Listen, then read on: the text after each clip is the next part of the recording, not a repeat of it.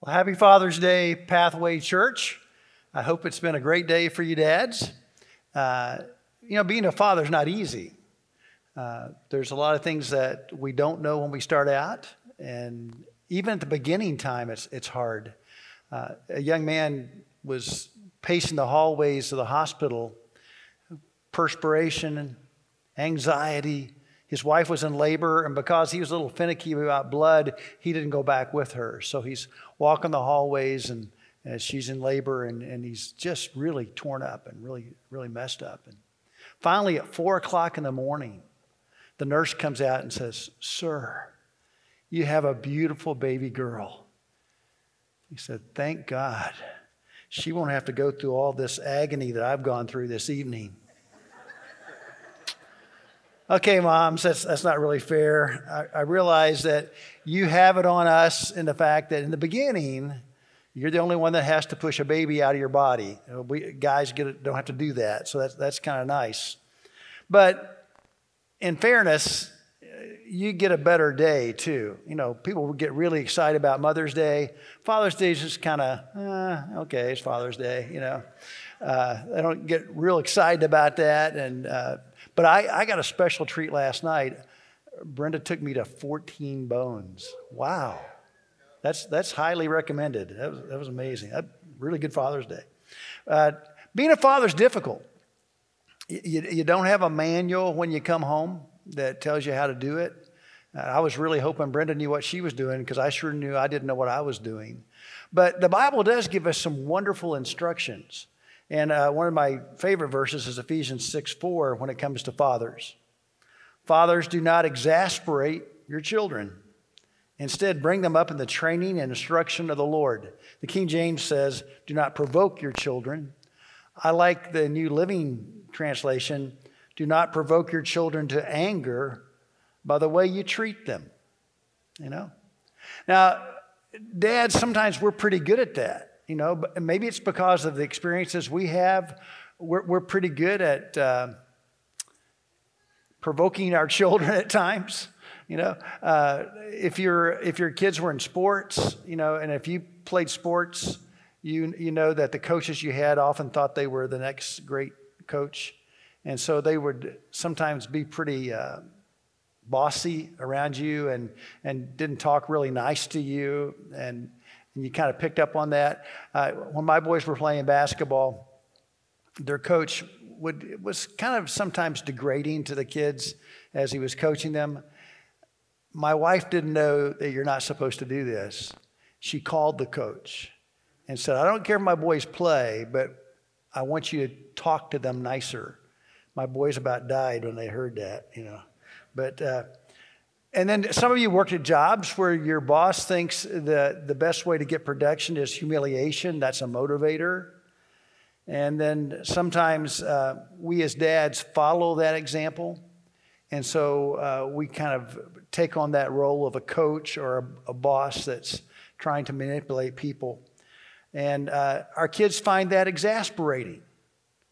And you say, well, uh, what does exasperate mean? Well, it means to irritate to make worse. How do we as dads exasperate our children? Well, one reason we sometimes exasperate and we have this uh, standard of perfection. You know, uh, I coached my kids until Corey was 12 years old in basketball. He played a game, he scored 44 points. We're on the way home, and I'm talking to him about the four shots that he missed and what he could have done a little different there. And then I looked over and saw the expression on his face, and I thought, it's time for me to quit coaching and become a cheerleader for my kids. Uh, you know, sometimes we get this expectation of our kids. They bring home, you know, five A's and a B, and we go, well, you know, you could have had another A there. You know, and we get this, you know, perfectionist idea. And that's kind of exasperating to kids. And then sometimes we have inconsistency with our kids. They don't really know which rule works. Is it no the first time you say it or the fifth time you say it? You know, when, when, is it, when does it mean no? And then we have this controlling behavior where we try to determine the direction of our kids' lives. We kind of plan out their future for them. In one of the churches I served, I had a young man that felt called to ministry. And he went home and he told his parents. And his father said, You will never be a minister. They don't get paid enough. So uh, you need to be an engineer or you need to be an architect. Well, he's now an attorney, but he's also an alcoholic. Inflexibility. Sometimes we say it's my way or the highway with pride. Well, your kids find that exasperating. You know, they really do. I fear that many fathers fail to understand the incredible influence that we have on our kids, both positively and negatively. There was a survey done a, number of years ago by Careers in College magazine where they interviewed thousands of teenagers, and 73% said, in answer to the question, Whom do you most admire? they said, My father. Dads, you have this built in hero worship. You need to use it to grow and develop children who chased after Jesus. Uh, we don't have a lot to go on when we, when we start this journey. And uh, sometimes we don't know exactly what we're supposed to do. But Paul, in less than 20 words, kind of lays it out for us Father, do not exasperate your children. Instead, bring them up in the training of the Lord.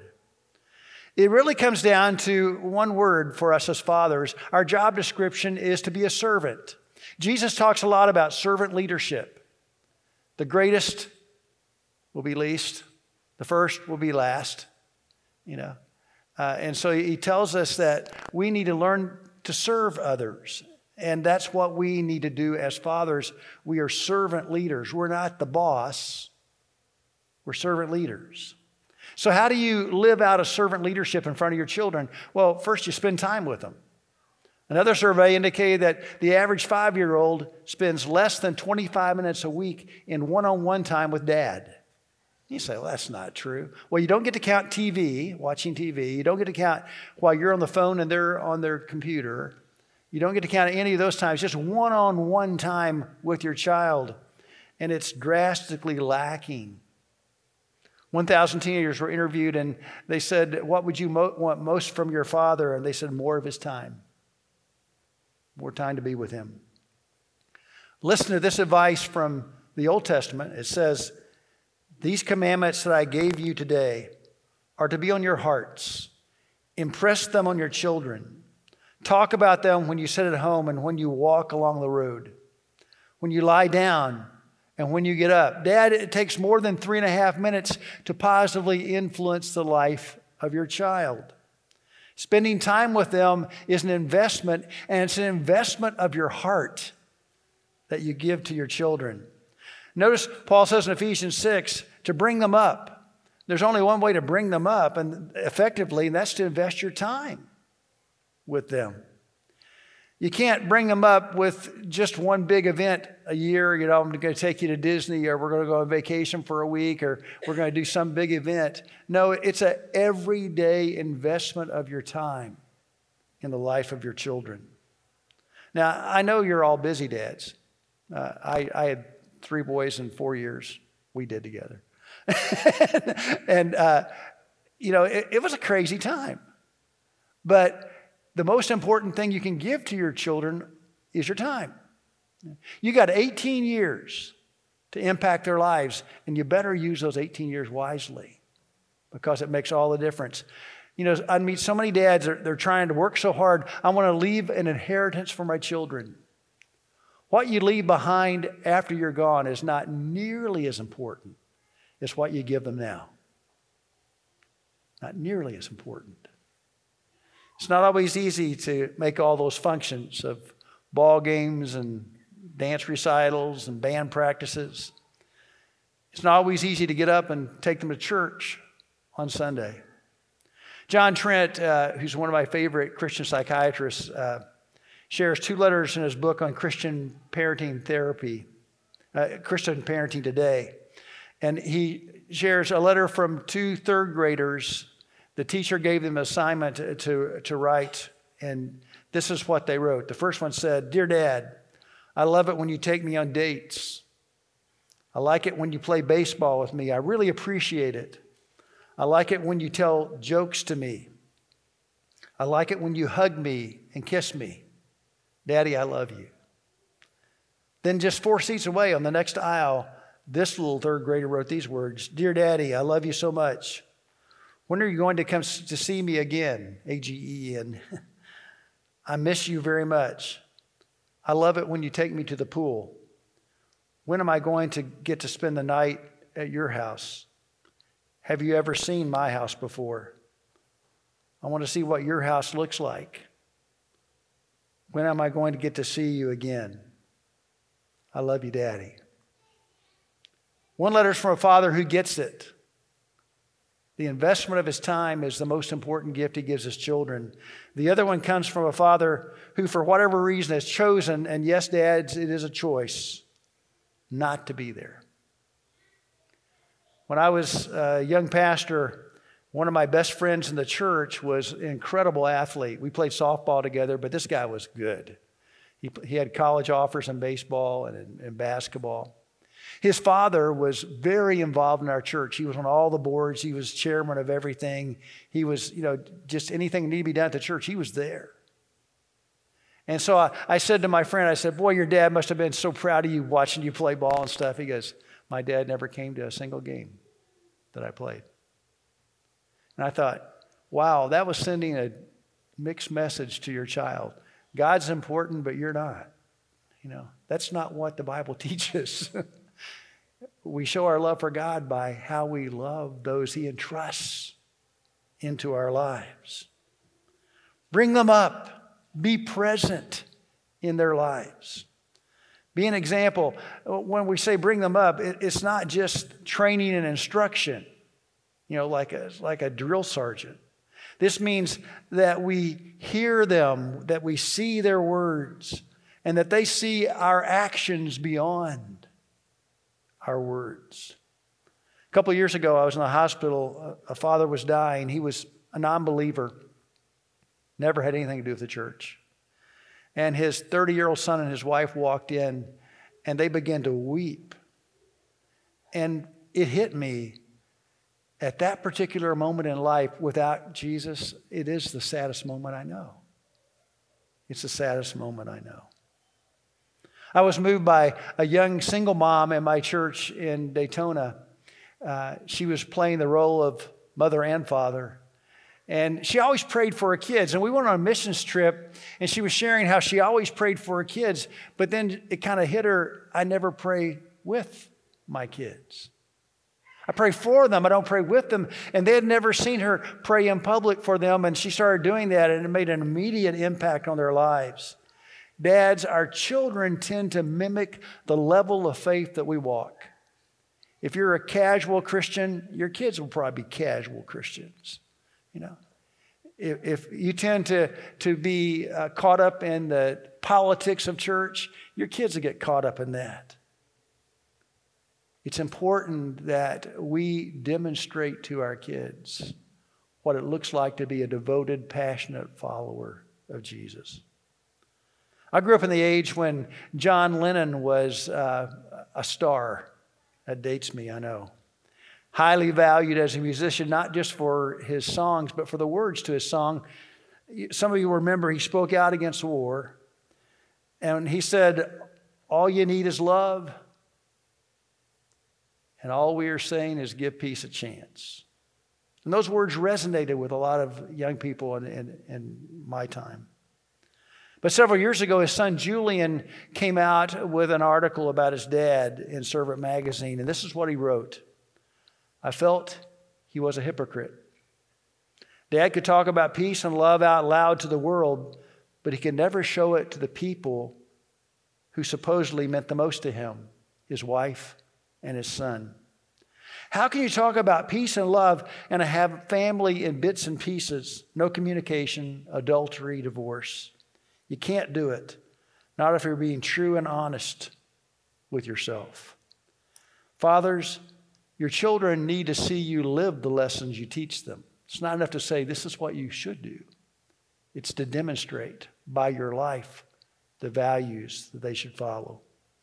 There's, there's certain life le- lessons that only we as parents can teach our children effectively. School won't do it, we have to do it. Who else is going to teach them about persistence and determination? Are about compassion and mercy and courage and sincerity. It needs to be you. They need to hear it from you, they need to see it from you. For many years, my mother carried the, the spiritual banner in our home. She took me to church, she took my sister to church. She was always the faithful one. And, you know, we went to every service every time the door was open. My dad didn't go to church. Now, my dad was a wonderful man. He was honest, he was sincere, he was funny, and he was absent a lot. Uh, for years, we ran a little country store, but then he worked construction. He'd be gone a week at a time. And dad and I didn't have a lot of deep conversations growing up. You know, I was in awe of him. He was larger than me. He was a, a six-four big guy. And, and I always wanted to, to be like dad, you know. Now, one thing I didn't like about dad is that we always had the oldest car around. Our cars were always 10, 12 years old. And yeah, it's kind of tough when you're a teenager. And finally, my mom said dad was going to get a new car, a new car, brand new. Man, I was excited. I just got my license. I could see myself pulling into the parking lot of the high school in that new car. Well, he went to the car dealer, and this little old lady had just traded in a 12 year old Buick with only 29,000 miles. That was my new car. And uh, dad didn't understand why I was a little disappointed in that. I never remember my dad hugging me until after my freshman year of college. I was getting ready to go back to school. And here's this big old guy, kind of awkward. He gives me this hug, but it meant the world to me. I mean, I knew he loved me, but he had a hard time showing it. My dad taught me some incredibly powerful lessons, even though he wasn't going to church. He was uh, incredibly generous. Even though we were poor, he was generous with the poor. We had this little country store and didn't make much money, and yet he would run tabs, he called them, for people that he knew would never pay him back. But if they needed something, he gave it to them. Did that for everybody uh, he had this incredibly optimistic view of life. Dad was never down very much. He laughed all the time. He, he would tell jokes and he would laugh at his jokes so hard that he never, you could never hear the punchline. He was always laughing so hard you didn't know what he said. He loved my sister and he loved my mom passionately and he loved me. But it was late in life that this kind and gentle man came to Christ. And I remember I'd never seen dad in a tie, but about four or five times in his life. It was funerals. And I was preaching uh, a sermon at my home church, one of my first sermons I ever preached. And uh, the worship service was over, the, the church was full, and, and I got up to speak, and in walks this big old guy with his tie crooked and his top collar open, and he sits down with this big smile. That said more that he loved me than anything he ever did. It was, it was an amazing thing for me. Dad came to Christ late in life. And uh, I thank God in his grace that he allowed me to have those years with a Christian father, even though it was later in my life. Prepare them for the future, Dad. From generation to generation, Brian Wilkerson tells the story of 2004 Olympics. Uh, they were taking place in Athens, Greece. The American 4 by 100 team, girls team, was heavily favored to win the gold, mainly because there was a, a runner, Marion Jones, who was a superstar in the Australian Olympics. She won four gold medals. And so she was running the second leg of this race. And the night before, they had set the record, uh, won by a mile over, over all the competition. And as she began her leg, she passed everybody up and she was passing the baton to a young girl, Lynette Williams, who was the new coming superstar. And on the first attempt they exchanged, they missed it. On the second attempt, they missed it. On the third attempt, they missed it. On the fourth attempt, they passed the baton, but they were out of the 20 yard zone, and so the team was disqualified. Even though they were the fastest team by far, they didn't get the gold. As, a, as important it is for the previous generation to set the pace for life, at some point dads, you got to pass the baton to the next generation. And that baton passing is incredibly important. And it's the result of thousands and thousands and thousands of times of practicing. You have 18 years to practice passing the baton. Every time you show tenderness, you're preparing the person for the next generation. Every time you spend time with your children, you're preparing to pass the baton. Every time you demonstrate what it means to be a man of God, you're passing the baton. Every time you show them how to be kind to others, you're passing the baton. Far too many fathers mess it up. It's so important that we do it well. And it's only by the grace of God that we do it well. Dads, uh, praise your children. We forget to verbally share how proud we are, them, are of them. I, I hear fathers all the time talk about how much they love their kids, and I think, do you ever tell them? Do you tell them how important and how wonderful they are? We assume they know, and that's a mistake. That's a mistake. Tell them while you still can. It's so important. I'm constantly dealing as a pastor with adult children who are still trying to please their dad, and maybe their dad's been dead for 15 years. I just want to live my life so dad would be proud of me. That's how important it is that we affirm our children. Gary Smalley, in his powerful book, The Blessing, encourages modern, modern fathers to pass on the blessing to their children. He uses the example of Jacob in, in Genesis 49. And uh, as you read Genesis 49, some of the blessings that he gives to his sons don't sound necessarily like a blessing at first because he's pretty honest about it. Because you do this, you're probably not going to do this. But most of it, what he says is Reuben, you're going to excel in power and honor. Dan, you're going to provoke justice in people. Asher, your food will be rich and you will provide delicacies, delicacies fit for a king. He goes through these sons and he, and he tells them their future. Now, Jacob was not a perfect father by any stretch of the imagination, but his sons went on to become the leaders of the 12 tribes of, uh, of Israel. So, what's the blessing that you and I, as dads, are to pass on to our children? We pass on the blessing of verbal affirmation. Children long for you to say, I believe in you. Uh, Brenda and I like to watch American Pickers because we like to go to garage sales and thrift stores and stuff like that. And uh, American Pickers, you got these two guys, Mike and Frank, who go around and they buy what they call rusty gold and they they get stuff and and I'll ask Brenda how much you think that's worth, and she'll say nothing to me. but you know, it's like five hundred dollars. I go, okay, we ought to find some of that. I, you know, the stuff I buy is never worth anything. But anyway, they're they're picking this ex. Uh, what somebody told me it's not ex, it's former Marine. He'd been a career guy uh, in the Marines, and uh, very stoic and a real hard negotiator. And he's, he's saying to them, guys, uh, you know, this is the way it is. And then he started sharing that much of this stuff came from his dad's estate. And his father was a former army guy. And uh, as he's talking about his dad, they said, Well, your dad must have been really proud of you that, that you went into the military. And this real tough guy all of a sudden begins to tear up. And he, he doesn't he turns away from the camera because it's embarrassing. You know, you're a Marine, you don't cry, you know. And he said, My dad called me once and told me that he was proud of me. It was the greatest moment of my life. It was the greatest moment of my life. We pass a blessing by attaching value. To bless means to honor.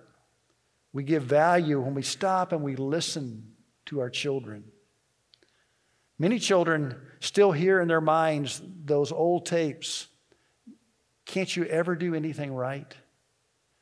Oh, move out of the way. I'll just do it myself. You're, you're, you're going to mess it up. And that plays over in their head. I'm messing up. I'm not doing it right.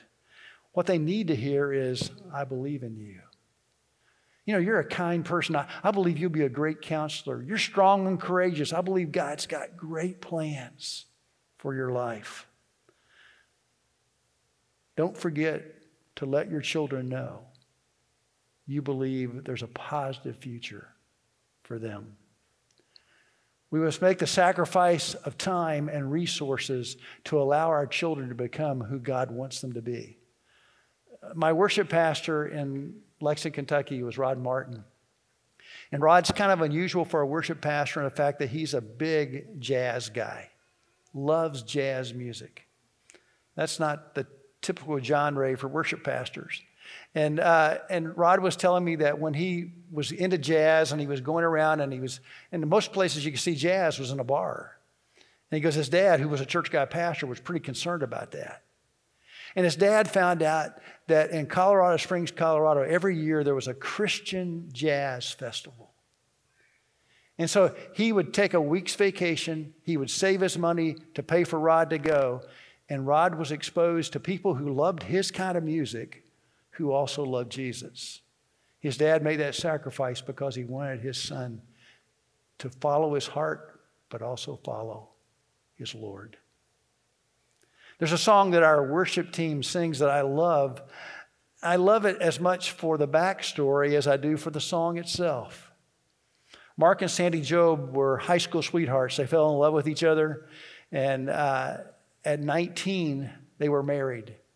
And they began to tour around churches, singing together and sharing together.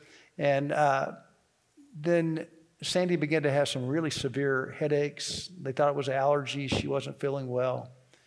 Finally, they went to uh, a specialist and they did uh, x rays and they did uh, an MRI and discovered that she had a brain tumor. And there was a tumor that was attack, attached to her skull. And they said it's going to be a very delicate surgery. We don't know if it's malignant or not. And so they had to remove two inches of her skull. And it was not malignant. And, and they were really grateful. And she went home. But she was still having these severe headaches. And they said, well, uh, you know, maybe it's the migraine medicine we gave you. And so she goes back to the surgeon and they do some more testing. And they come out and they say, well, we have, Sandy, we have some really good news and some really bad news. The good news is it, the tumor's not there. You're, you're healing well.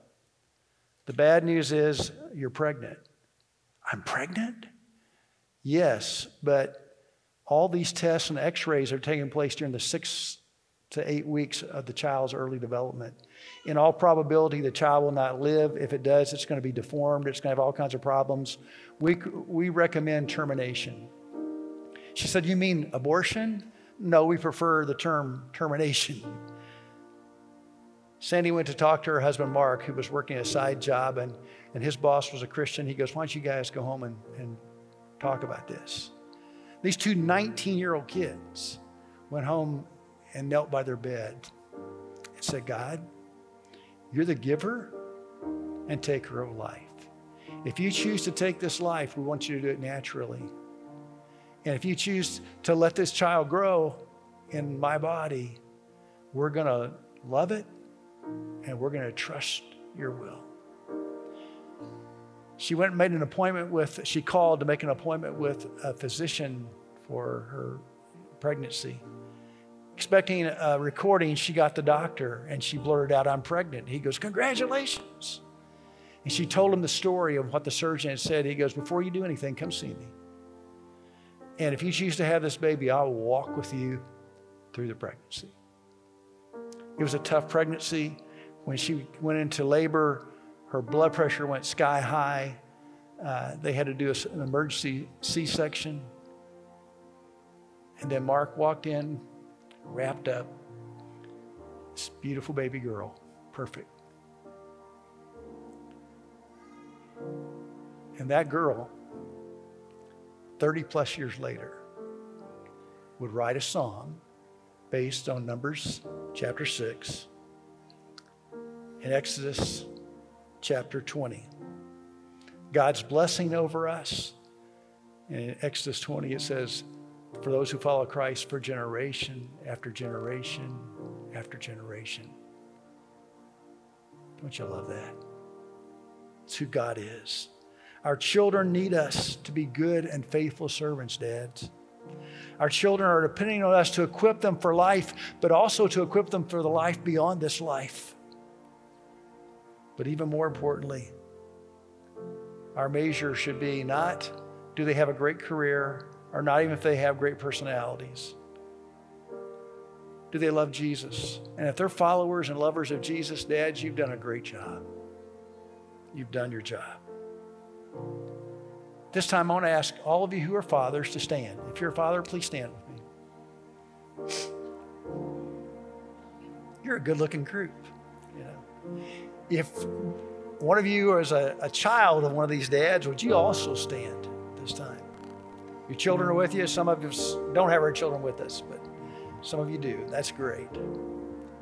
I want to pray for you. Then the praise team's going to sing this song of blessing straight out of the scripture, written by Kari Jobe, by the grace of God. Father, thank you for your love for us. Thank you for these men who stand in the gap to proclaim your love to their children and their grandchildren. Lord, give them strength and wisdom. We're not perfect dads, none of us are. But help us to be passionate followers of you. We ask these things in Christ's name.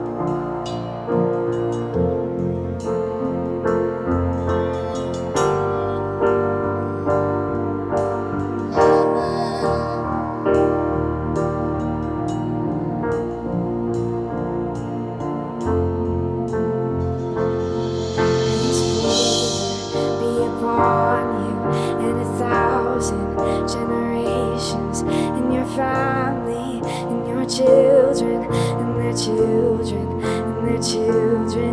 May His favor be upon you and a thousand generations in your family and your children and their children and their children. May His favor be upon you and a thousand generations in your family and your children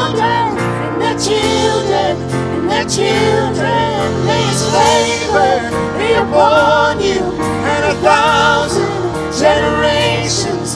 Your family, and your children, and their children, and their children. May His presence go before you and behind you and beside you, all around you and within you. He is with you, He is with you morning, in the evening, and you're coming and you're going and you're weeping and rejoicing. He for you, He for you, He for you, He for you, He for you, He for you, He for you,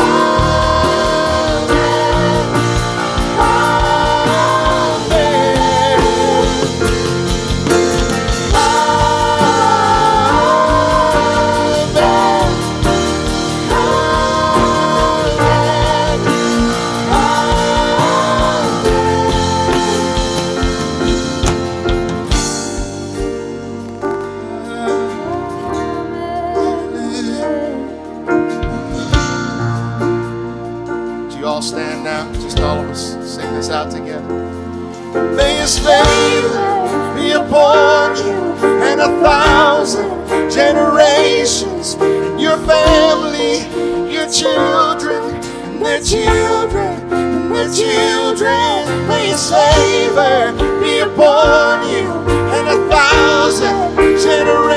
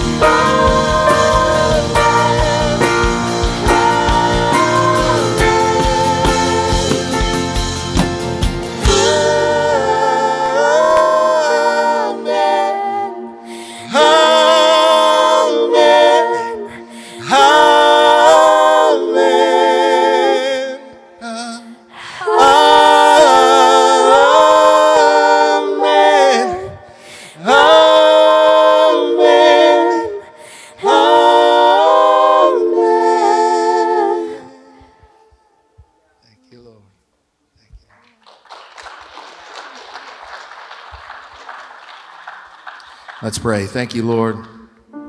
Thank you, God, for being our Father, the ultimate Father, the Father of humanity, the Father of our children. You're the ultimate role model, Lord God, and we thank you that we can look to you, we can look in your word, we can have a deep, abiding relationship you, with you to know how to best father and love our children. Thank you for the dads in this place. God, I pray for them. I pray that no matter what situation they're in, um, where they find themselves as a father, that you would bless them, Show them favor.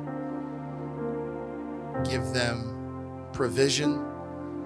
Give them wisdom and understanding. Give them knowledge, Lord. Give them grace as you have had so much grace on us. Give them the love they need to love their children and their families well. And Lord, may we be cycle breakers. If there's generational sin or issues in our family, God, may we be the ones to turn that corner, to change that, and not do it um, with a spiteful heart, Lord, but with a heart of grace and mercy and compassion. We can change course through you, through your strength and your power, Lord. We can literally change course with the history of our family. And thank you, Lord, for um, the power of the cross and the power of your relationship with your Son, Lord, and the example it is for us. Uh, may we celebrate our fathers well today, but may we celebrate you even more. We thank you, Lord. We love you. We praise you. It's in Jesus' name. And everybody say,